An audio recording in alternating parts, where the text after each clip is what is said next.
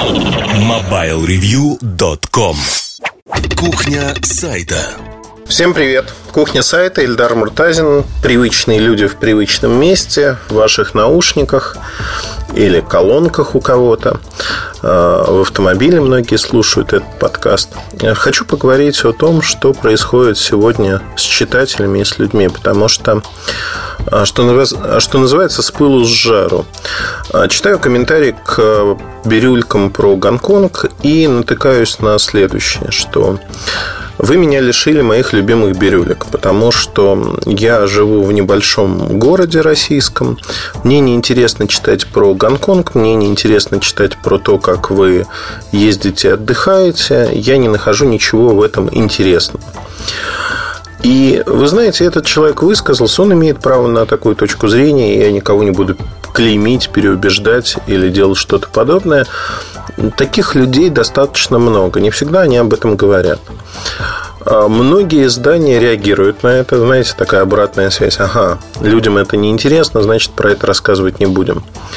И, в принципе, я знаю совершенно точно по примеру там, нескольких изданий, нескольких людей, кто пишет достаточно много и часто, и перебрался на постоянное или временное место жительства в другие страны, они начинают писать ровно то же, что видят вокруг. И это не находит отклика у людей, потому что задачи совершенно другие, жизнь совершенно другая. Одним словом, это не то, что они ожидают увидеть или услышать от человека. И вот тут, мне кажется, на первый план выходит то, насколько вы умеете обучать вашу аудиторию людей а, объяснять, почему это важно, почему тот рассказ, который идет у вас, это не просто рассказ про какую-то страну, да, вот я рассказываю про страну и все. Нам нужна всегда точка отчета. Точкой отчета может быть та или иная технология, то, как это устроено в другой стране. Причем точка отчета, которая дает другой взгляд на происходящее у тебя в стране. А, невозможно, знаете, я со школьного курса помню, я же учился в Советском Союзе, и в школе нам говорили про декабристов. Почему появились декабристы?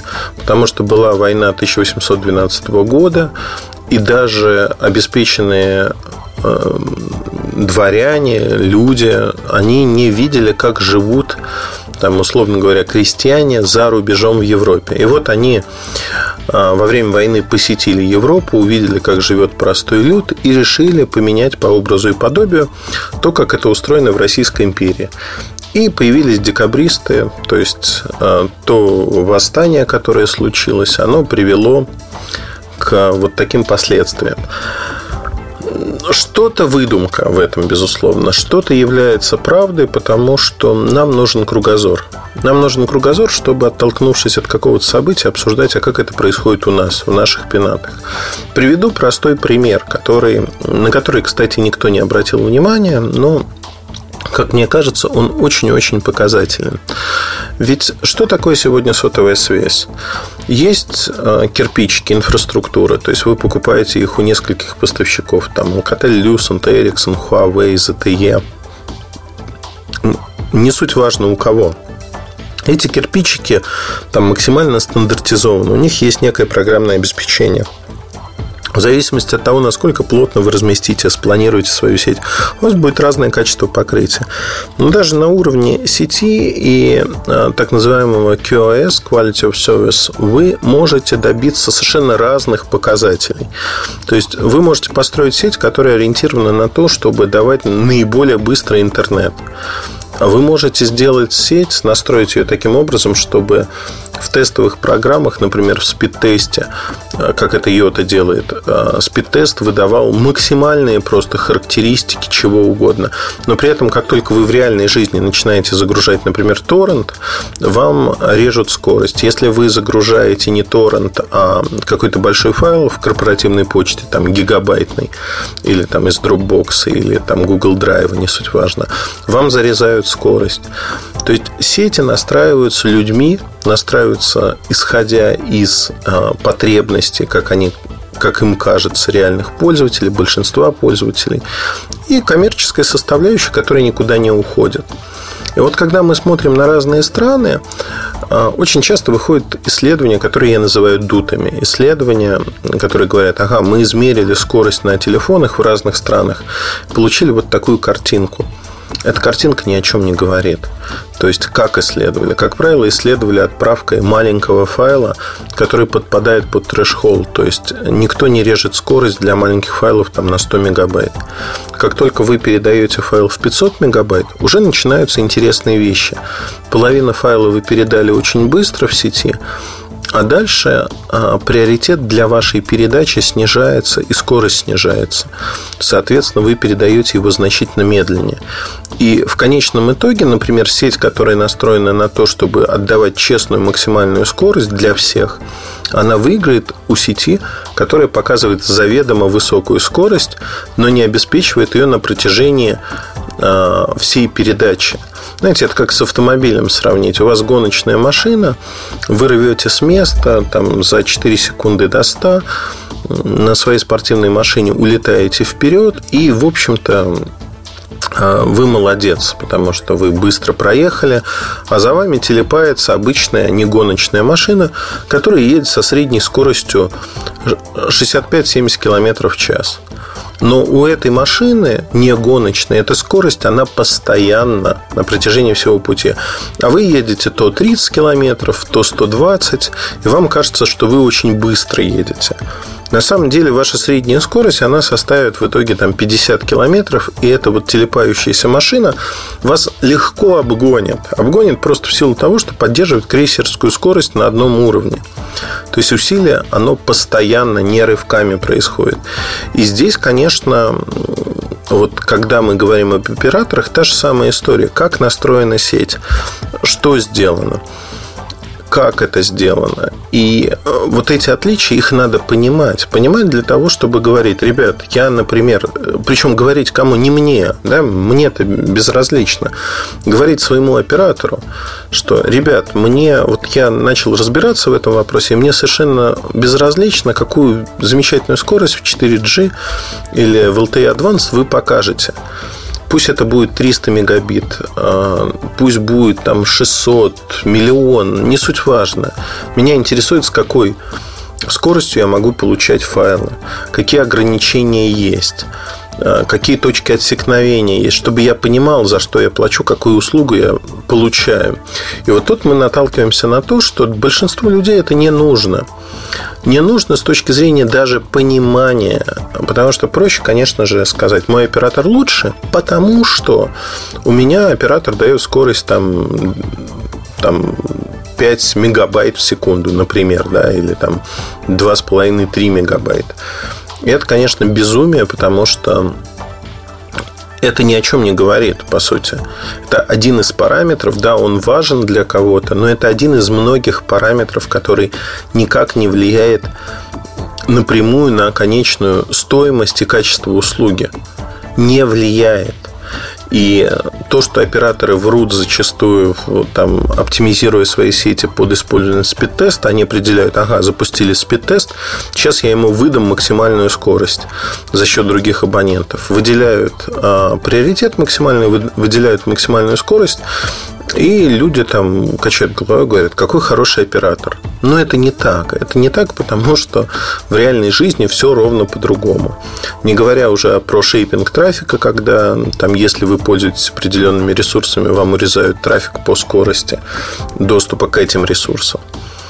То есть для чего нужен взгляд со стороны? Для того, чтобы понимать, что в мире существуют другие точки зрения на технологии, что в мире есть варианты, как эти технологии создать, имплементировать по-другому. И, в общем-то, если мы захотим, вот мы как потребители, и нас будет достаточно большое число, то мы сможем объяснить оператору внятно, что, ребят, мы хотим добиться, чтобы у вас это было вот так. И мы от этого выиграем. Выиграем как потребители в первую очередь.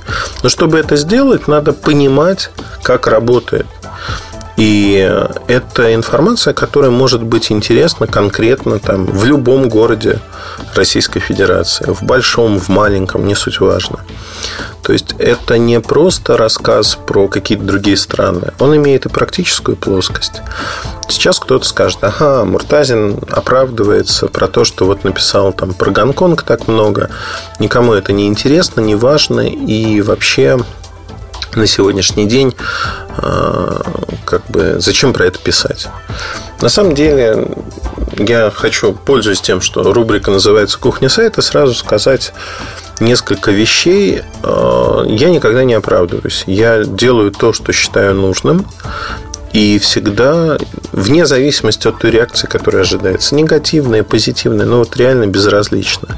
Потому что оправдываться перед незнакомыми людьми это глупо. Вы заранее ставите себя в невыгодную ситуацию, в невыгодное положение. А, когда вы что-то делаете, вы должны четко отвечать себе самому на вопрос, зачем вы это делаете. То есть, какая у вас цель. Если вы можете ответить на этот вопрос, то все хорошо. Если вы это делаете просто потому, что нужно, потому что нужно чем-то заполнить место, и вот каждую неделю тяжело писать и прочее, это ерунда. Ерунда в том плане, что это не работает. И так нельзя поступать. Так нельзя поступать в первую очередь из-за того, что ну, вы не получите ничего хорошего на выходе от этого. И это становится серьезной проблемой для многих тех, кто не видит, как и о чем можно писать. А, почему мне интересно и с огромным сожалением хочу сказать, э, вырываясь в другие страны, там, я часто бываю в нескольких странах. Это Испания, это США, это Гонконг, это Китай. В Европе, ну, в нескольких странах еще бываю достаточно часто. И зная, как все устроено в этих странах, с точки зрения операторов, с точки зрения розницы, я очень часто не говорю про это, потому что для меня это уже там какой-то пройденный этап. А, к сожалению, глубокие и достаточно подробные статьи о том, как устроено это все в других странах, ну, например, как устроен индийский рынок электроники, розничные сети, операторы, ничего подобного вы найти не сможете нигде, в принципе. И когда я потратил несколько дней на то, чтобы, находясь в Индии, вместо того, чтобы ездить и смотреть там достопримечательности, я потратил на то, чтобы изучить этот рынок. Мне это нужно и в профессионал... с профессиональной точки зрения, как аналитику, для того, чтобы понимать, как это работает, как рынок устроен. Это моя работа, в конце концов. Но я поделился этим как журналист, в том числе, поделился достаточно подробно, не скрывая там каких-то вещей, интересные вещи рассказал. Такие статьи практически ну, то есть они читаются, но не читаются так хорошо, как должны бы. Потому что многие люди считают, что это неинтересно, это где-то далеко, это вне их сферы интересов. И вот тут мы подходим снова к тому, с чего я начал. Обучающая функция, она должна быть превалирующей. Превалирующей мы должны, как издание, а, как люди пишущие, снимающие видео, да что угодно делающие, раскидывать якорьки, которые а, зацепят человека потенциально и заставят его посмотреть вокруг, снять шоры с глаз, посмотреть на мир, посмотреть, что помимо вот конкретного небольшого города, большого города, места, где он живет, и сферы его интересов, раз и навсегда, как кажется, предопределенных, вокруг существует большой мир. И этот мир очень интересен. Ну, в конце концов, любое издание пытается это сделать, заинтересовать, чтобы читали большее число статей в этом издании. Мы, конечно, я бы кривил душой, если бы сказал, нет, мы к этому не стремимся, мы вот пишем так, чтобы люди читали только то, что им интересно. Конечно же, мы тоже хотим этого и пытаемся сделать именно так. Но в целом, все-таки вот эта обучающая функция, она должна проходить. Не назидательно, знаете, так вот морализаторство, такое назидательное обучение, что чтобы быть умным человеком, вам нужно то-то, то-то. Это полная ерундистика. Не нужно этого. Не нужно по одной простой причине, что надо ну, подходить с другой позиции, с другой точки зрения, чтобы было интересно, чтобы человека цепляли какие-то моменты, и он хотел это изучить. Сегодня, к сожалению, вот если говорить в практической плоскости, э, что люди слышат, что они знают. То есть, чем громче бренд, тем интереснее продукт. Ну, там Apple, Apple Watch, это то, что на слуху. Там Samsung Galaxy S6, S6 Edge и тому подобные вещи. И отсюда появляется огромное количество однотипных статей, которые из пустого в порожнее переливают про эти продукты что-то. Да? 100 миллионов статей или миллиард статей про Apple Watch. Ага, появился новый ремешок, появилось то-то, появилось все-то. То есть продукт не заслуживает такого внимания, но за счет интереса аудитории эти материалы, они переливаются из пустого в порожнее. Крайне редко выходят за скажем так, вот этот мирок выходят вовне и говорят, вот смотрите, а ведь существует другой мир, существуют там часы вот такие, такие, такие. И если вас не интересовали часы, то самое время поинтересоваться и посмотреть, что это такое и как это происходит. Ничего этого сегодня фактически нету. Ну, опять-таки, да, потому что есть потодавилка, когда надо выпускать на гора какое-то количество материалов. Количество материалов, оно оговорено, авторы закапываются в них, не имеют возможности посмотреть вокруг. это плохо, плохо, потому что люди реально закапываются, закапываются в каких-то своих вещах. У них нет времени просто оглянуться вокруг и посмотреть. При этом, ну вот посмотрите, например, у нас на Mobile Review часто выходят статьи выходного дня. И статья выходного дня – когда любой автор, наш редактор, может написать про то, что его волнует и интересует. То есть, про то, что ему интересно в жизни, про свои увлечения. Мы когда запускали статьи выходного дня, мы думали, что ну, будут появляться они не еженедельно, время от времени, и, в общем-то, темы будут находиться, да, безусловно оказалось для нас, вот внутри команды, что люди дерутся за то, чтобы написать статью выходного дня, потому что это своего рода отдых, переключение с того, что он делает, что человек делает в рамках своей работы. То есть человек пишет про то, что его волнует, что его интересует, стремясь найти единомышленников, тех, кто смотрит также на мир и получается очень неплохо с точки зрения того, что мы рассказываем какие-то вещи интересные для себя в первую очередь, чтобы утрясти у себя в голове, что происходит, как происходит. Ну, я приведу э, пример, э, в качестве примера свой материал там про рубрику «Образ жизни», «Хамон», «Хамон и берега». Что такое хамон? То есть, посетив многократно разные э, производства в Испании, пробуя разный хамон, я, конечно, не эксперт в этом. Но для того, чтобы дать некий изначальный толчок, объяснить, что это за продукт, чем он отличается, что, на что стоит обратить внимание. Э, поверьте, что это такая отправная точка очень-очень неплохая для того, чтобы уже дальше, поехав в Испанию, попытаться на месте разобраться, а что вы хотите получить. Конечно, безусловно, практическая ценность для человека, который сидит в деревне Гадюкина и не собирается уезжать из нее никогда в жизни и каждый день ест одно и то же, ходит на речку, Э, зимой там ходит кататься на санках на горку, и вот вся его жизнь, она вот проходит именно так, никакой практической ценности в этом материале нету. Да и никакой ценности в принципе тоже нет, потому что такой человек не интересуется окружающим миром. Ему это не интересно.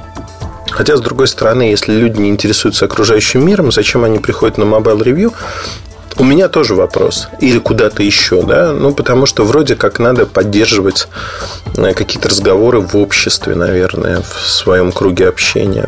Но это удивительно мне. Удивительно то, что мы живем в мире информации, информация нас окружает в огромном количестве.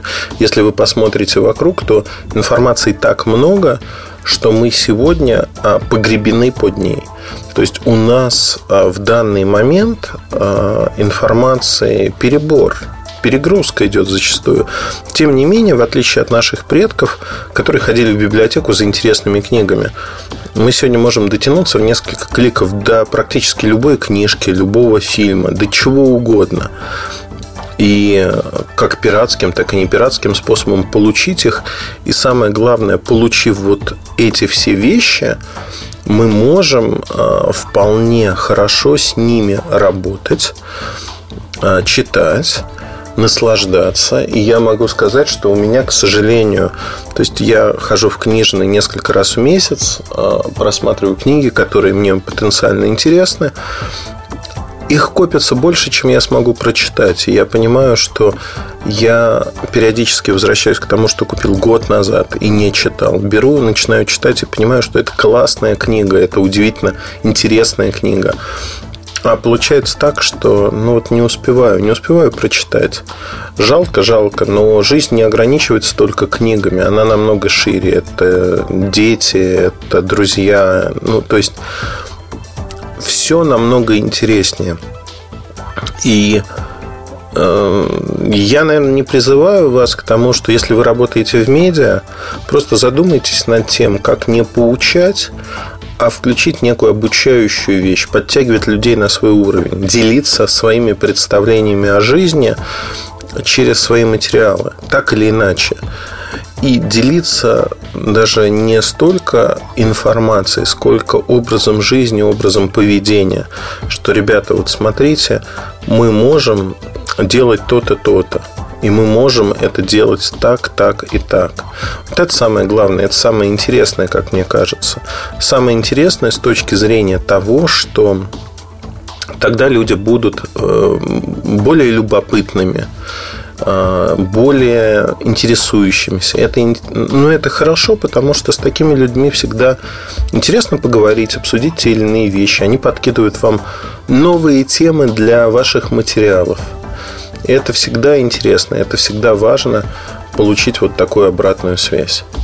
Будьте интересными людьми, не устану призывать вас к этому. Интересуйтесь миром, интересуйтесь тем, что происходит вокруг. Тогда у вас будет жизненная позиция, тогда у вас будет кругозор, и, поверьте, вы будете интересны противоположному полу, детям своим, близким, ну, то есть кому угодно. Вы будете интересным собеседником, интересным человеком. А на это уже наслоится все остальное. Хорошая работа, интересная и прочее, прочее, прочее. На этом все. Удачи вам и хорошего настроения. Оставайтесь с нами. С вами был Ильдар Муртазин. Пока. MobileReview.com Жизнь в движении.